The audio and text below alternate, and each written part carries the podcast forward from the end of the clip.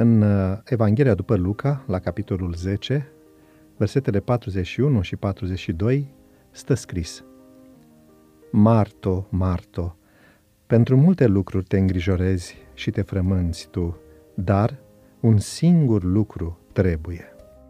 Maria și-a ales partea cea bună care nu îi se va lua.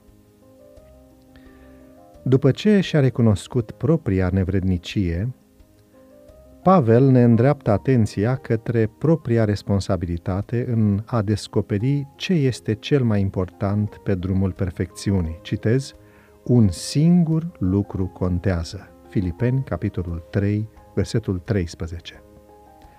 Printre cele mai profunde învățături ale sale, se află cu siguranță cuvintele lui Isus adresate Martei.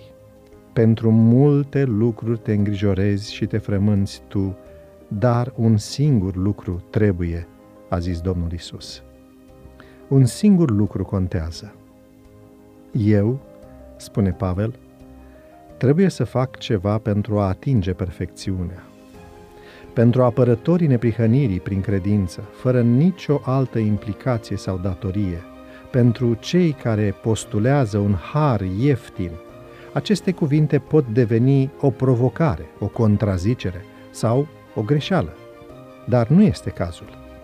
Într-un alt pasaj al aceleiași epistole, Pavel pune alături îndemnul Duceți până la capăt mântuirea voastră cu frică și cu tremur, am încheiat citatul, și implicarea ambelor părți. Citez, căci Dumnezeu este acela care lucrează în voi și vă dă, după plăcerea Lui, și voința și înfăptuirea. Am încheiat citatul. Toate acestea ca să fiți fără prihană și curați, copii ai lui Dumnezeu fără vină, spune Apostolul Pavel în Filipeni, capitolul 2. Perfecțiunea pe care Dumnezeu vrea să o lucreze în omul convertit cere cooperare responsabilă. Dumnezeu nu îl salvează pe om fără consimțământul lui.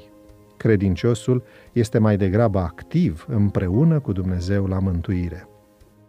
Când este vorba despre perfecțiune, nu putem privi de la distanță ca și cum nu ar fi responsabilitatea noastră. Nu îi putem face pe alții responsabili. Dumnezeu așteaptă ca noi, în mod personal, să fim consecvenți în determinarea noastră, să răspundem, să ne exprimăm adeziunea.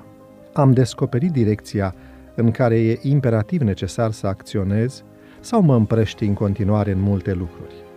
Sunt conștient de obstacolul care stă în calea creșterii mele spirituale.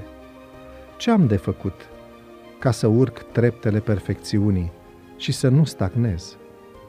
Nu întotdeauna este vorba de decizii și de schimbări majore. Uneori sunt lucruri aparent nesemnificative.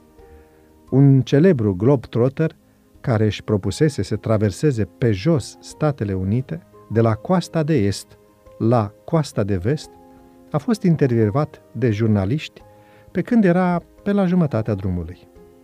Unul dintre reporteri l-a întrebat, Spuneți-ne, care este cea mai mare dificultate pe care ați întâmpinat-o până acum în tentativa dumneavoastră? După un moment de tăcere, sportivul a răspuns, nisipul care îmi intră în pantofi. Ați mers vreodată cu nisip sau cu pietricele în pantofi? Sunt convins că da. E, la fel este și în viața spirituală.